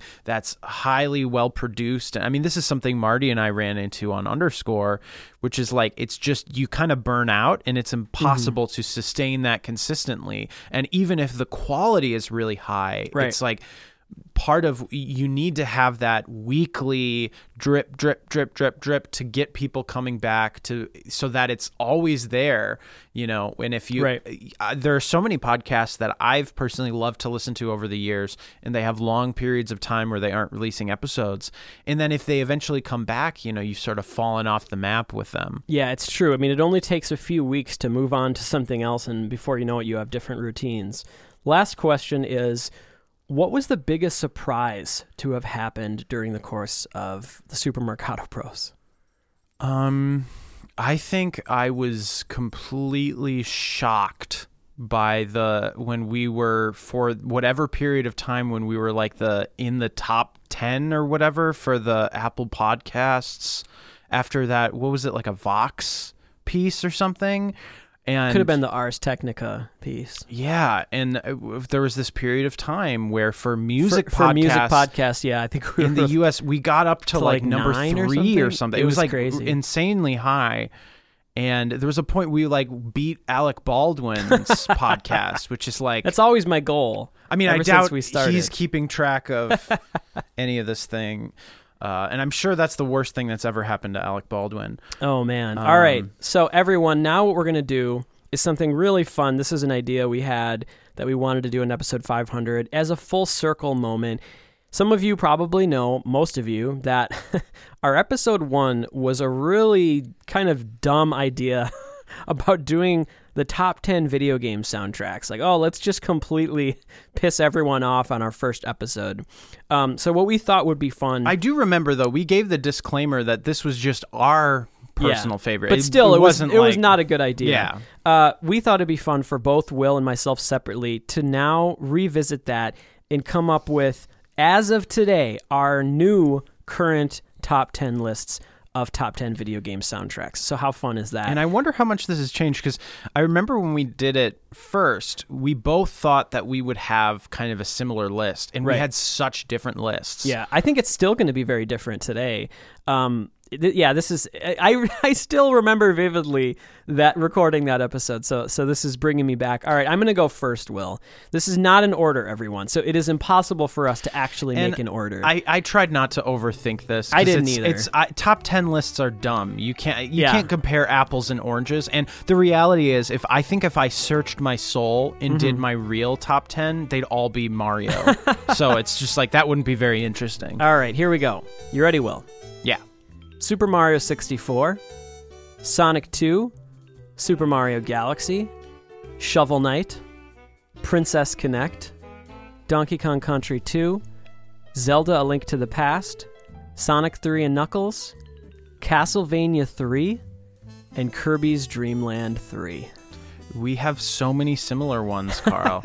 uh, Let's hear yours. Mine Will. Are Yoshi's Island, Ocarina of Time, Twilight Princess, Super Mario Galaxy, Princess Connect, Ooh. Mega Man two, Super Mario World, Donkey Kong Country two, Chrono Trigger, and Metroid Fusion. Really cool list. I had on some of my... I mean, I have so many honorable mentions, but I do have Mega Man two and Chrono Trigger and yeah. Yoshi's well, on my honorable mentions list. Well, and the thing, again, it's list. Like... Fusion, do I really love that more than Super Metroid and Metroid Prime? But you wanted a mix. I think we both approached it the same way. We want a little bit more variety. W- right, and I knew that there's no way you were going to pick Metroid Fusion, where I thought it was possible you could have picked Prime. But the cool thing is, like, I wanted to include some of the things that we've discovered through doing the podcast. Yeah. You know, Princess Connect didn't exist when we right. started the podcast. And now, Will, I don't think you did this, but I just thought this would be fun. I'm going to give my ten favorite V G M composers right now. Ooh, okay. Um, and again, no order at all. Uh, these are my ten favorite V G M composers. We have Koji Kondo, Masato Nakamura, Yuzo Koshiro, Dave Wise, Motoaki Takanouchi, we did that spotlight recently, Jake Kaufman, Michael Land, Yasunori Mitsuda, Yoko Kano, and really big surprise here, Uematsu. Wow, what a, that is a full circle. Pretty crazy. I think I'd have a lot of similar ones. I think mine would be uh, Koji Kondo. I think De- Masato Nakamura for sure. Uematsu for sure. Mm-hmm. Uh, Yasunori Mitsuda would be one of them. Takashi Tateishi would be one of them. David Wise would be one of them. We got four more. Um, Who are the last four? Hmm. This is this is interesting. I think... I would go... I mean, honestly, it's hard for me not to just pick Nintendo composers. Right. Because I do think I would put Mahito Yokota yeah. in there. Um, yeah, I definitely put Mahito Yokota. Um, Three and more. And I think I would have to go uh, Kinuo Yamashita. Mm, nice. Um, hmm, how many more do I have? You two? Have, I think, two more. Two left. Yeah, this is this is interesting. I mean, I, I'm tempted to go Yoko Shimomura. I'm tempted to go. Um, I had Soyo Oka on mine, and yeah, then she Soyo got bumped. Oka. I'm gonna do Soyo Oka. Yeah, that you gotta right. do Soyo Oka. That feels right. Um, that's like, in some ways, that's harder than the soundtracks right. in a way. And I think. Uh, I mean, there's so there's so many. Yeah, it's it's yeah. it is a stupid idea to do it. Um, but yeah, I, yeah. Why did we have that idea on episode one? That we should have we should have workshop it more and, and and done a different topic. I think our idea was that we wanted to sort of introduce ourselves to people and sure. just let them know, like, these are the video game soundtracks that we really love, because right. when you say you love video game music, that could have meant maybe our top ten soundtracks were like Halo, Medal of Honor, right. that kind of thing. And it's like, we wanted to let people know it's like, we're all about old school, melodic, catchy right. stuff. So um, now we just have oh, some... Oh, Yasunori Mitsuda. Did I already say that? I don't know if you said that. He was on my list for sure. So you might be at eleven. Who knows? Well, apparently we didn't get enough fan love earlier. Uh, we have this nice little message here that was made by a few of our Discord fam members, a couple of which might be V G M podcasters themselves. So let's take a listen to this little message that we got.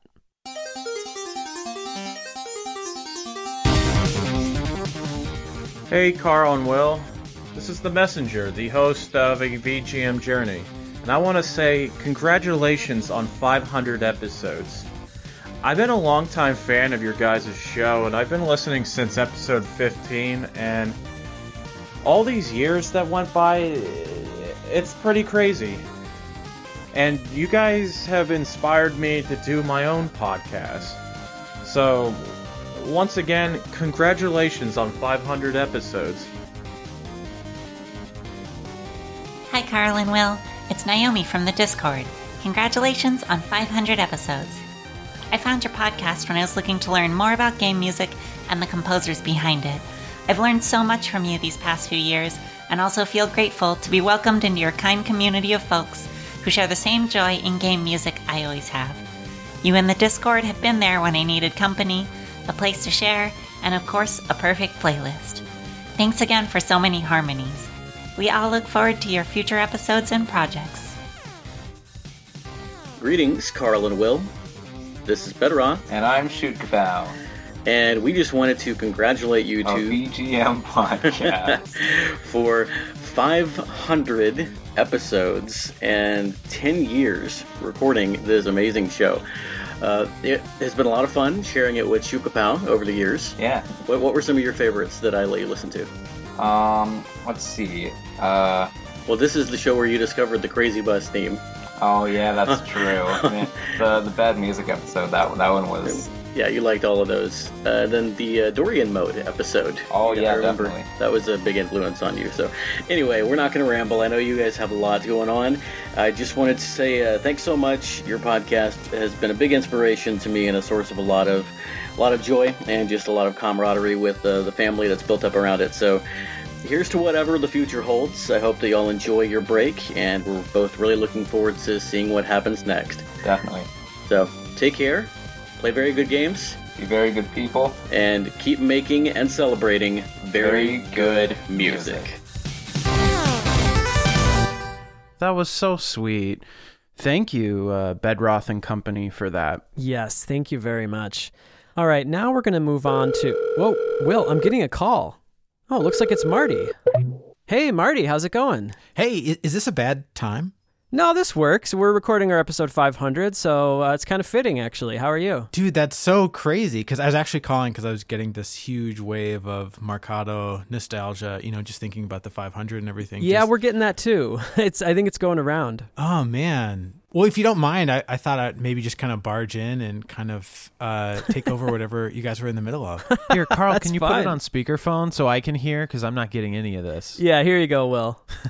Awesome. I don't know about you guys, but I mean, there are too many avenues of nostalgia to mention, but um, there's mm. a really rich avenue that I've been thinking about a lot, which has to do with Mercado as this kind of collaborative, musical, composing, performing entity. Force, man, it's a force. It's been so fun. It, dude, it's so fun. And I mean, it continues to be so fun. And so, yeah. I don't know, I thought it might be fun to uh, stroll a little bit down memory lane and also um, kind of pull the curtain back a little bit and get some of y'all's thoughts on, you know, that aspect of, yeah, the Mercado entity. That sounds awesome. Now, for those who don't know, and it's probably the folks listening do know, but um, Super Marcato Brothers extends beyond just the podcast that you're listening to.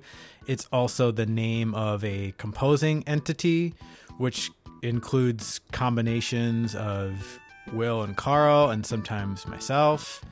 And it's also uh, a live music chiptune cover band entity, which includes the three of us and our dear friend Jaime, who's also a brother of ours, basically. Yeah, absolutely, a brother of ours.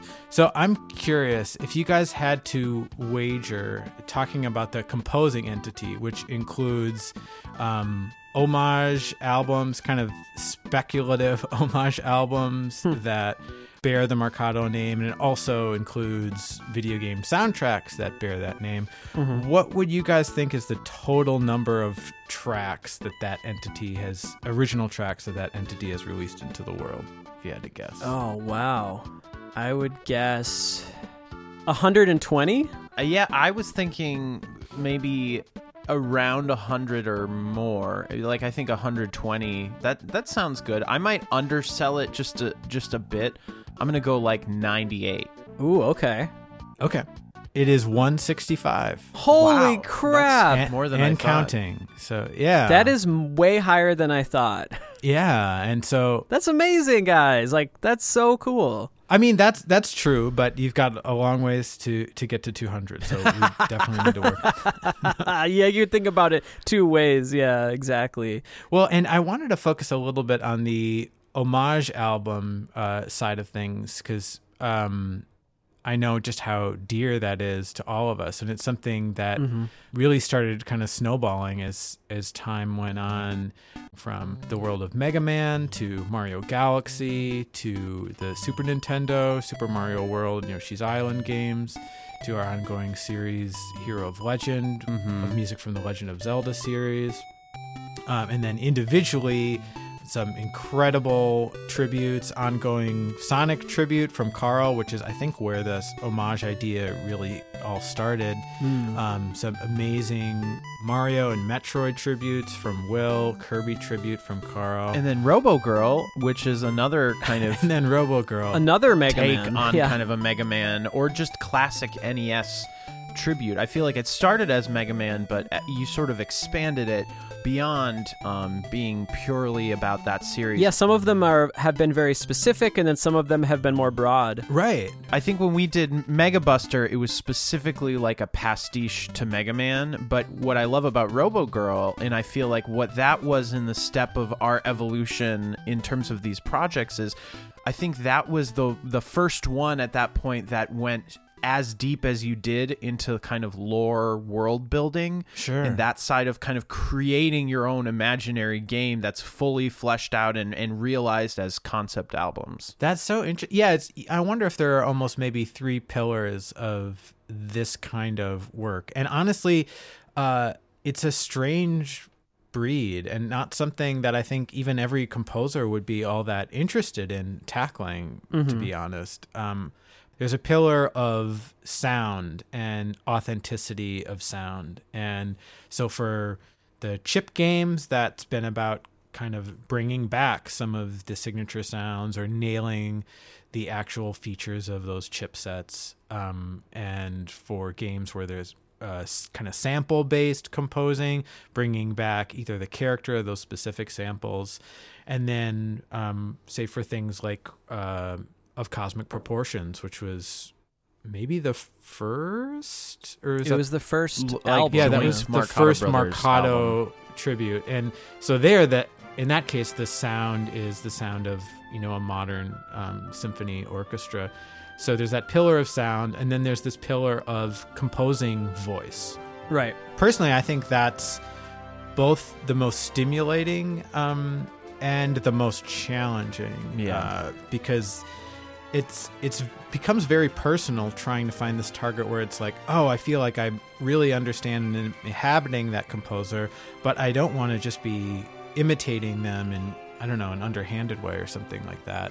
Right, yeah, you don't want to you don't want it to come off as like a satire or a Xerox, yeah. Yeah, I want to imitate the composer. I don't want to imitate the piece of music, because to me it's not very interesting to have a knockoff version of a piece of music. But what is interesting to say is like, oh, I find this composer likes harmonic motion that works this way, or they like melodies that emphasize, you know, this beat of the rhythm, or right, like whatever specific thing it is. And even composers that we haven't paid tribute to. I feel like I, I have those ideas in my head of like, if I were going to write a piece in the style of X or Y composer, right. I know the kinds of things that I would want to do in the music because they're part of that person's identity. In my head, what's made the collaborative album so special, which is different from our solo albums, is the three-way inspiration that happens.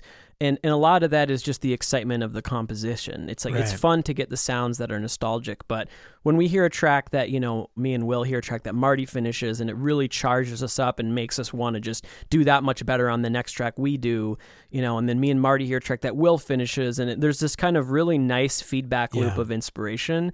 That is one oh, of the totally. reasons and, why I think the albums are as solid as they are. Well, and sometimes we're hearing those things in like a pretty raw, like voice memo form, and that's really exciting too. Um, Maybe even the most exciting, yeah. Yeah, because in, in some ways that's that's like a better litmus test, because if you don't have one of those pillars in place, the sound pillar, and it still is bringing you to mm-hmm. that world. Um, and exciting you, then you, you kind of know you're on to something. And then I'd quickly say that uh, third pillar is something that I, I think emerged over time, and that's maybe a, more to do with the world building and the lore and kind yeah. of completing the the kind of imaginative process so that hopefully the listener is really taken away to this other thing and it doesn't just feel like... I don't know, like an incomplete experience. Absolutely. Yeah. I think of one of my favorite moments in Hello World is uh, when we go in within the desert track, which is kind of, it's doing, it's like an alternate version of a of a melody in that sort of Koji Kondo style mm-hmm. where it's taking the same theme and doing it in a different pastiche uh, genre, but we kind of interrupt the music for this death jingle. So yeah. the track's just playing, and then you hear this death jingle, which is built out of an introduction from one of the other pieces in the track. You know, we tried to do it exactly the way that, you know, the um, death music exists in the Mario series. Right, and then we right. go right from that into the bonus track that um, Marty wrote. And it's this special little moment that to me really captures the type of thing that we experience all the time when playing games. Sure. Well, and that's something that I look forward to exploring in the future is like, what can we do about the experience of listening to the album? Yeah. Um, that, that is hard to do when you're, when it's not met with a game. Well, Marty, before we get back to uh, our, our episode here recording, is there any thoughts you, you have about the band that you want to leave us with? Yeah, no, absolutely. I would say, um, in some ways, the Super Marcato Brothers band is kind of the ultimate culmination of the whole Marcato entity. Is I hope that it brings, you know, the love and passion for video game music that's displayed in the podcast every week, um, you know, to to a live audience. Um, but it also is able to really challenge us as musicians. Right. You know, it's one thing to kind of wax poetic about a video game piece that you really love, but to actually get really um, deep inside of it and to be able to perform it is, is another thing. It's really hard, but it's also really fun. It ended up being an opportunity to share our, our original, uh, you know, selections yeah. from some of our original work and to see how that all those pieces fit together, and it's it's been a real treat. And I think the um boy we didn't we didn't know what was around the corner, but the last MagFest that we attended before COVID um yeah.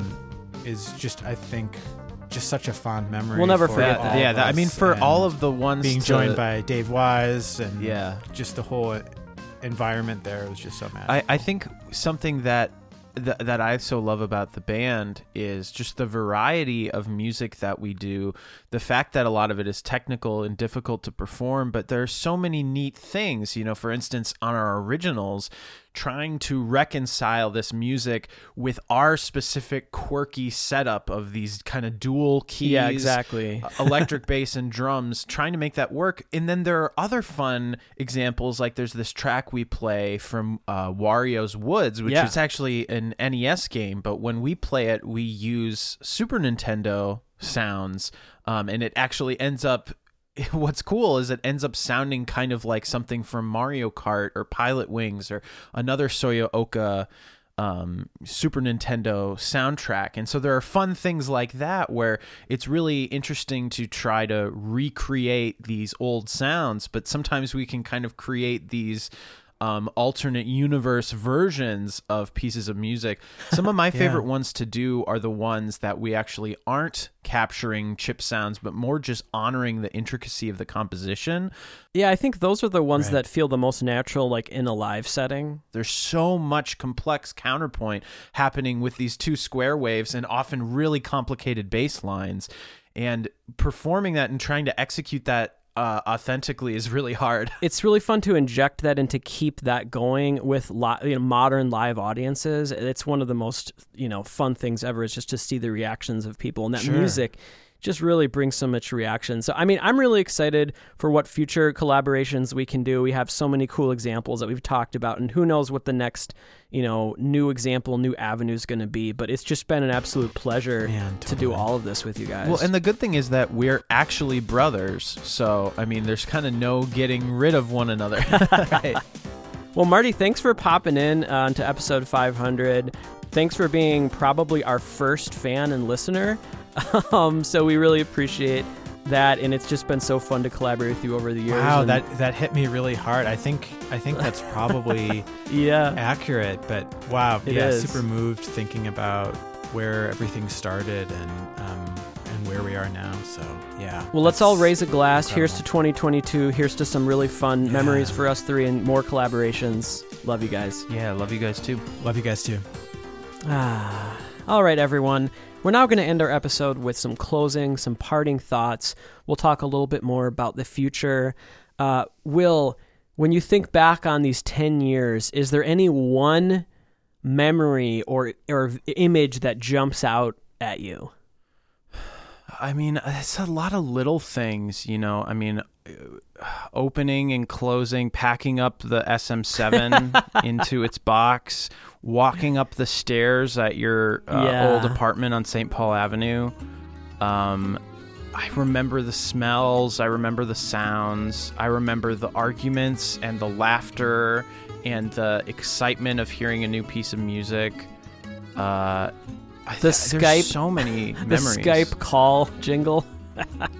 we I, the, still the feeling use Skype. Of nervousness um, when interviewing a oh, composer, yeah. and it's something that I just don't think I'll ever quite have again, mm-hmm. because I've just met so many composers, right. and it's like it doesn't feel like this distant world behind this invisible barrier.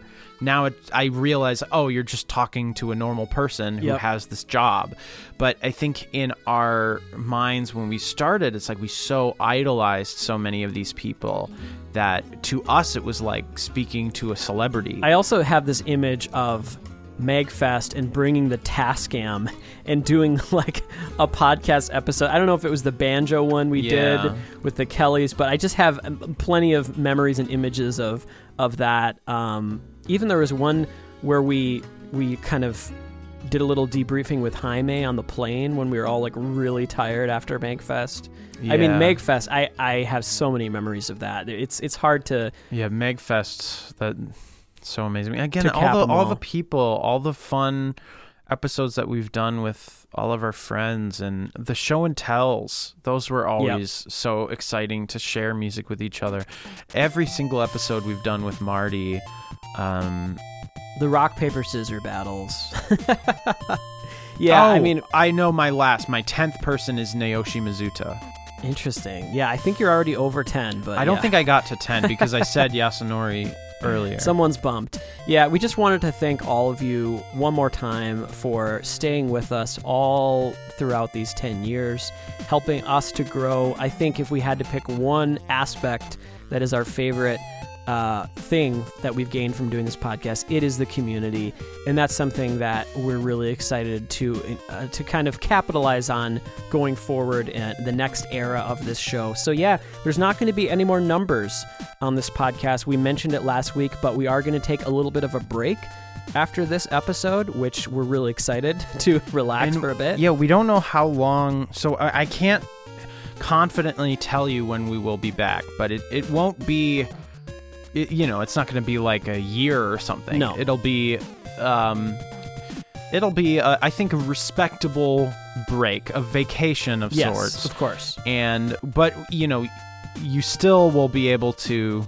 We're, we're still going to be on Discord. We'll still be think, on social media. I think that the next episode we do, I think, is going to be one that will explain some of our upcoming ideas. Yeah. Um, kind of a, a, a an introduction to maybe the, the, the next era. And the yeah, I think there we have we've talked a little bit, but some of our ideas um, involve a slightly different release schedule. Mm-hmm. I think we're planning on potentially every exploring other week. yeah every other week.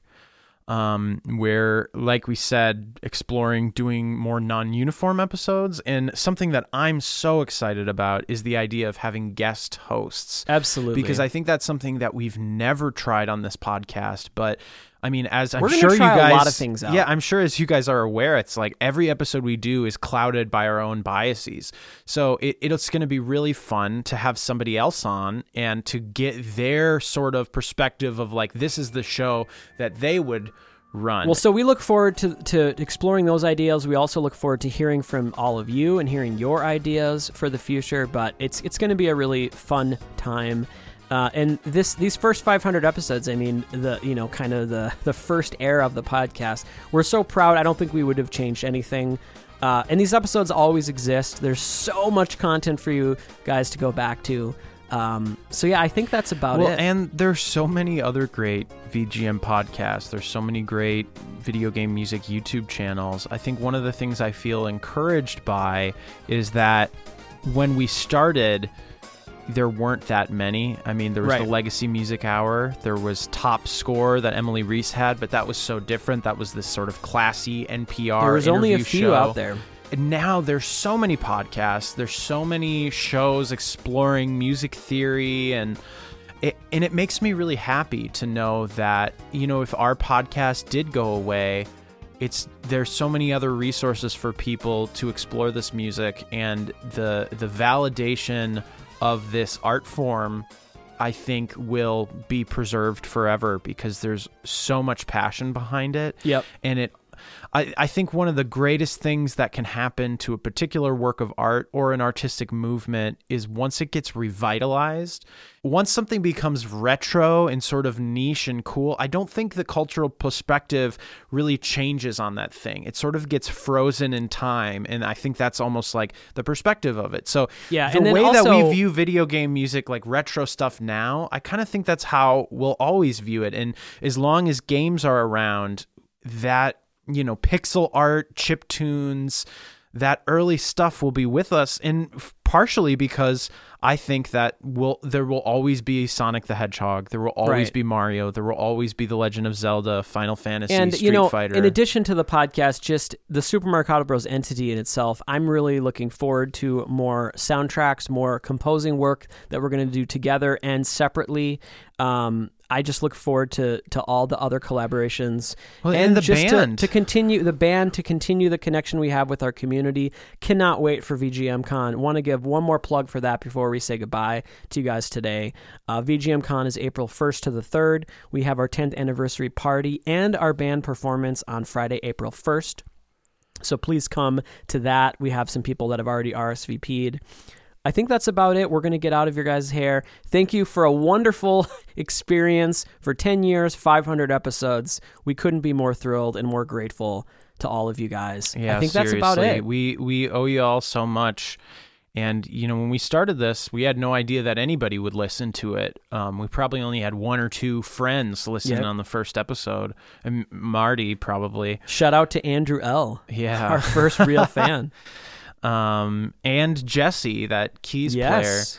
player, um, I remember listening to the first episode, but we've come a long way. Yeah. And it just, the, thank you all for all of the touching emails that you've sent us over the years. I mean, we've gotten so many kind messages. People took the time to write all these things. And I just know for myself, there's so many podcasts and things that I love, and I've never taken the time to write messages to people. So I know that right. that, that really is going above and beyond to share with us what this podcast has meant to you.